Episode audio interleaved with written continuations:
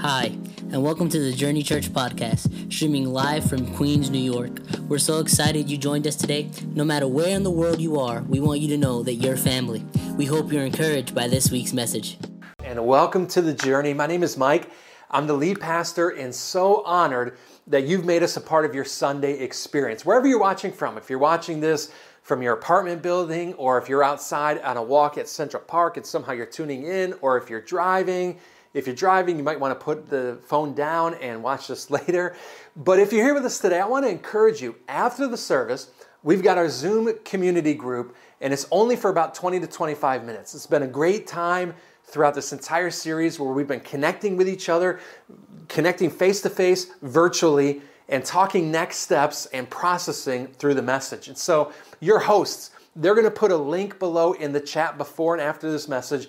Encourage it, click on that link, give it a try, even if you've never done it before, and join in with us. Now, before we dive into today's message and we talk about the next parable in our series, I got to share with you a personal story, all right? So we're in church. I got to make a confession, all right? Three years ago, my wife and I had the opportunity to go on a vacation. Here's the key without kids. Somebody do praise hands in the chat. Amen, right? It's the first time that we had gone on a vacation without kids for years. And so I booked us a cruise to travel from Miami to Mexico or Mexico back five days, four nights, all you can eat food, no kids. Did I say no kids? I was pumped. And this was pre COVID, so cruises were still around. But if you've ever been on a cruise before, you know that like dinner time is the elegant or most elegant of the meals. This is the one where you get all dressed up, you eat in a nice hall overlooking the ocean. The only downside or awkward part is they pair you up with other couples. You cannot eat alone. And I gotta admit, I get anxiety when I meet new people, right? What if they're weird? What if they think we're weird? What if they're annoying? And I gotta admit, being a pastor, one of the most awkward things I get when someone asks me, What do you do for a living? Because when I'm a pastor, nine times out of 10, after I say I'm a pastor, the conversation just ends and gets awkward.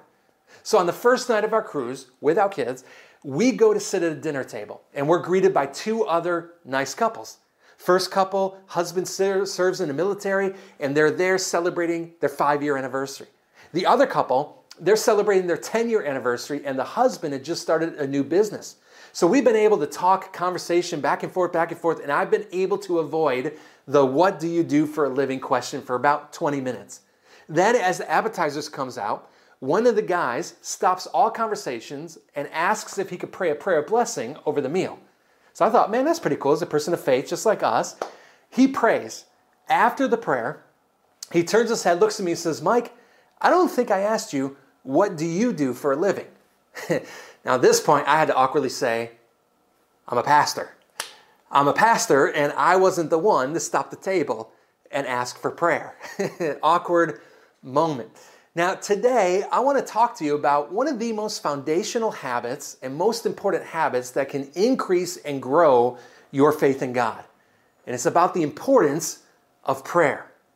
Now, I think most of us, we understand that prayer is important, right? Most of us, we'd like to feel close to God and to feel like our prayers can change things.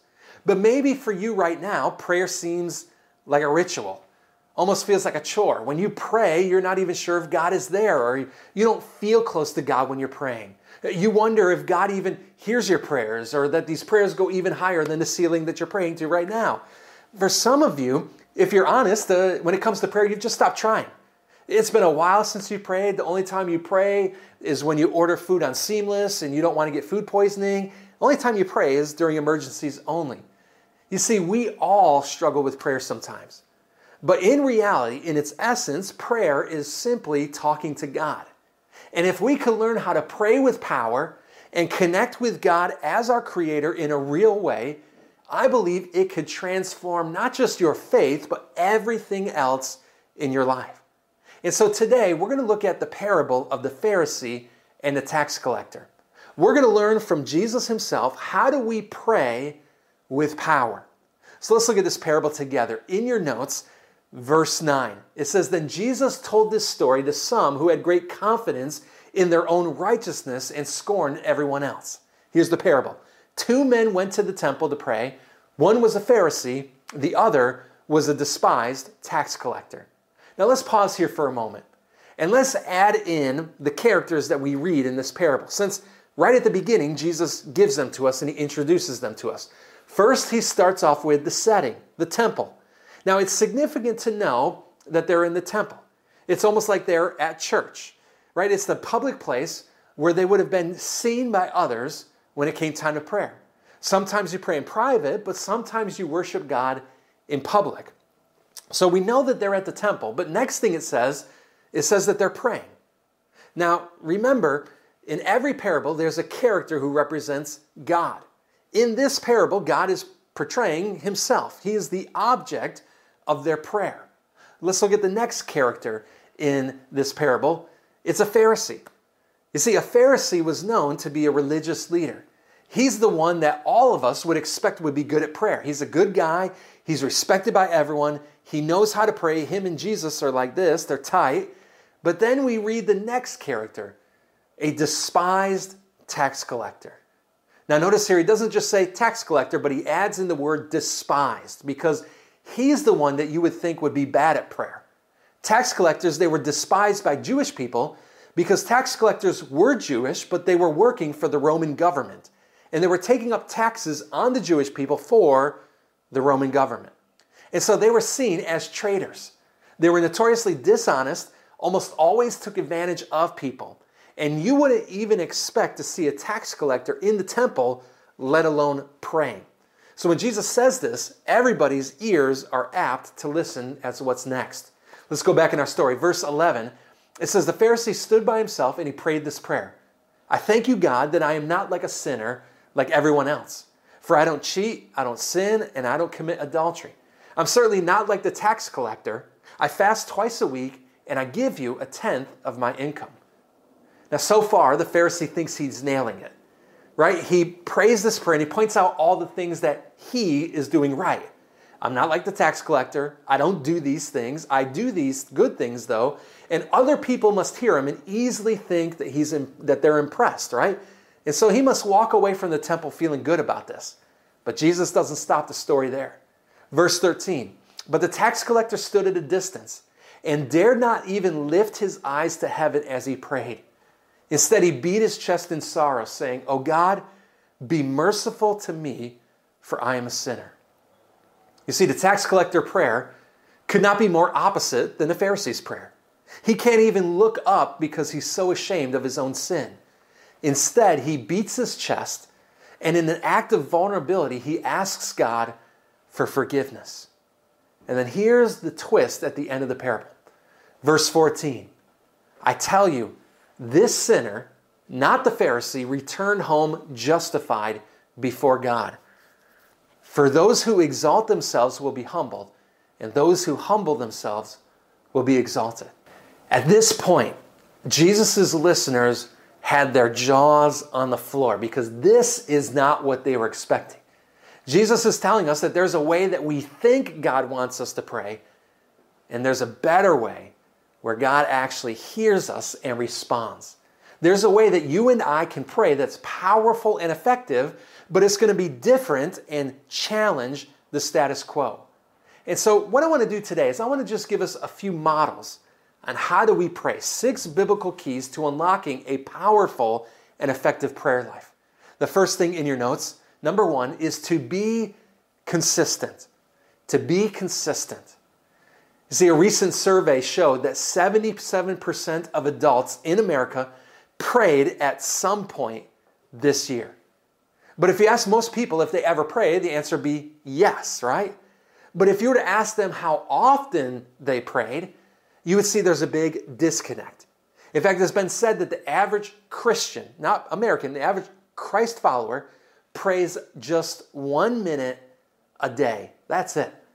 You see, most people who pray, they only pray as a last resort. It's a problem that won't go away, or God, I lost my job and I need more money. God, my relationship is falling apart and I don't want to be single. And so I'm getting desperate. And so we pray often as a last resort. And we tend to turn to prayer when we've exhausted all other options. But see, God never intended prayer to be a last resort that we turn to Him only for emergencies. Prayer should not be our last resort, it should be our first response. That's why Paul tells us in 1 Thessalonians chapter 5, verse 17, this really long verse, he says, Never stop praying. Never stop praying. In order to have a powerful prayer life, you have to be consistent. Because power in prayer comes from consistency, not just when you feel like it or when you find yourself in a jam. You see, in our parable, the Pharisee and the tax collector both went to the temple to pray. You see, they thought that God's presence could be found there. And maybe you're here today and you grew up thinking that you had to be at a holy place like church in order to connect with God.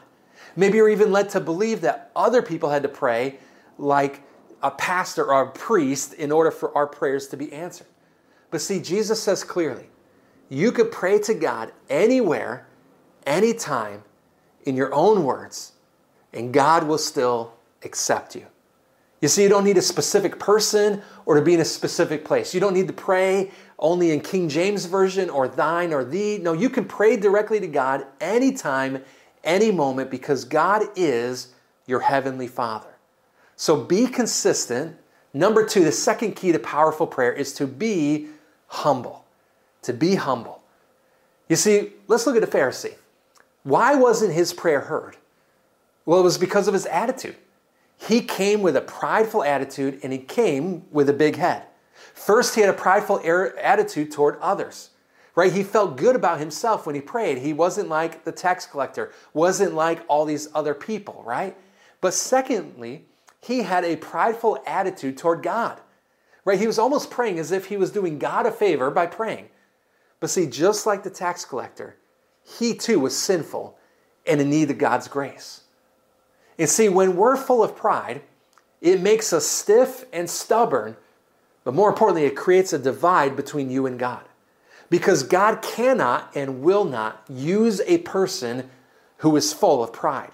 We cannot be full of God and full of ourselves at the same time. And the tax collector's prayer was heard and it was powerful because he saw how great God was and realized how much he fell short of it that he was a sinner in need of God's grace. Scripture even says that he beat his chest, which is a sign of humility.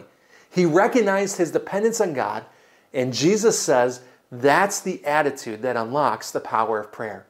Luke 18, verse 14, it says, For those who exalt themselves will be humbled, and those who humble themselves will be exalted. So we've got to be consistent, we've got to be humble, the number three in your notes is to be real.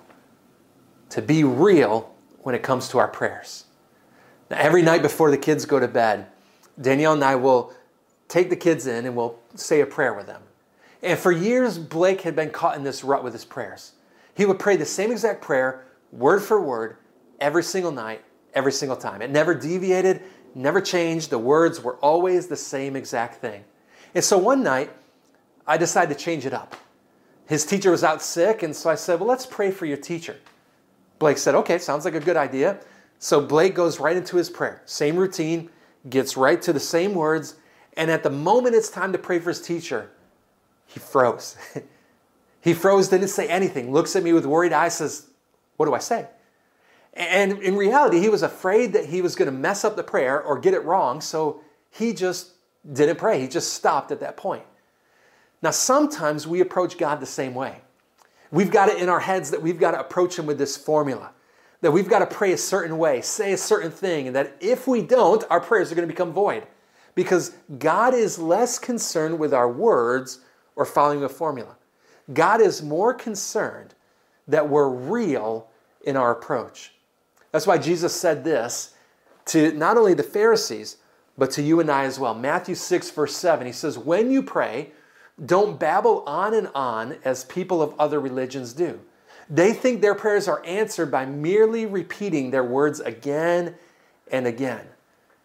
You see, we're honest, sometimes we're like the Pharisee. Sometimes we go to God and we feel like we've got to pretend like we have it all together. But God knows you're not fooling Him. God knows we don't have it all together. And sometimes we act like we're okay, but inwardly we're not okay. And see, God already knows. God knows how messed up you are, But guess what? We're all messed up. That person in the chat that said amen, they're messed up too. Pastor Mike, he is a mess. Just ask Danielle, right? We are all a mess. So don't worry about how it sounds or having the right formula. Just tell God what you need and what you're going through. Be real and be sincere. We should all be like the tax collector, transparent and honest. Take off that mask and be honest with God about our sins, our hurts, and our hopes and our desires. So God wants us to be real. Number four in your notes, to have a powerful prayer life, you've got to be intentional. To be intentional. Now, why is this important? Well, because when you pray, it's not all about you. I mean, if you only talk to God about yourself, your prayer life and your relationship with God is going to become stale. Think about it like this Imagine you go on a first date and the other person dominates the conversation. Only thing they talk about is themselves. Every time you open up your mouth to say something, they turn it around back to themselves. They don't talk about anything or anyone else. They don't pause long enough to listen. You know that that's a sign that it's not going to be a good relationship, right? So when you pray, don't make it always about yourself. Be intentional. Remember, God longs for a relationship with you, not a lecture, not to hear all about you, not about everything. But see, God sometimes wants you even to be still and to listen. Philippians 4 6 tells it like this it says, Don't worry about anything. Instead, pray about everything. Tell God what you need and thank Him for all He has done. You see, Paul tells us, right, to ask God for what we need, yes, but don't just stop there. Pray to God about other things as well. So, how do we be intentional? Well, in your notes, I want to give you just a model on how you pray. In fact, it's, it's going to spell the word pray, so it's easy for us to remember. But four things to do when you pray. First thing, number one, the letter P is praise. Start every prayer with praise. Why? Because we're not God. You and I, we've never spoke creation into existence. We cannot heal the blind or raise the dead. We cannot change someone's heart of stone. Only God can do that. So when we pray, we need to start with praise because it gives us the right perspective. There is a God, I am not Him. So I'm going to praise Him for who He is and what He means in my life. The second thing I do to be intentional is letter R, which is repent. Now, this is important because it's our sin that keeps us from God's presence and His best in our lives. Sin stands in the way between us and a holy and a perfect God. And sometimes we greatly underestimate the power of unconfessed sin in our lives. So we ask God to forgive us of our sins so that we can hear Him clearly in our hearts. So it's praise, it's repent. The letter A is ask. This is probably the part that we're best at. This is where we go before God with our needs and our requests. This is where we could approach Him about anything, ask Him to move, to intervene in our lives. We ask Him to step in, help us in our time of need. So we praise, we repent, we ask. The last one is letter Y is yield.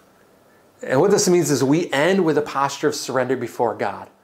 Now, this is so important because if we don't do that last step, we can wrongly assume that the purpose of prayer is for God to do what we want, not for us to do what God wants. Prayer is about bending our hearts to His will, not Him bending His will to our desires. And so we end our prayers with a time of surrender before Him. Now, the fifth way for us to have a powerful and impactful prayer life is to be persistent. To be persistent. Now, in Luke chapter 11, Jesus tells another parable about prayer.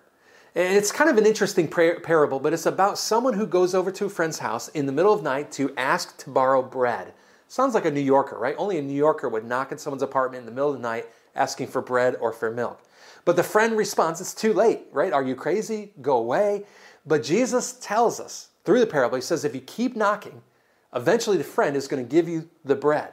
Not because of your friendship, but because of the persistence. And then Jesus finishes that parable with wise words in Luke chapter 11, verses 9 through 10. It's here in your notes. He says, And so I tell you, keep on asking, and you'll receive what you ask for. Keep on seeking, and you will find. Keep on knocking, and the door will be open to you. For everyone who asks receives, everyone who seeks finds, and to everyone who knocks, the door will be open.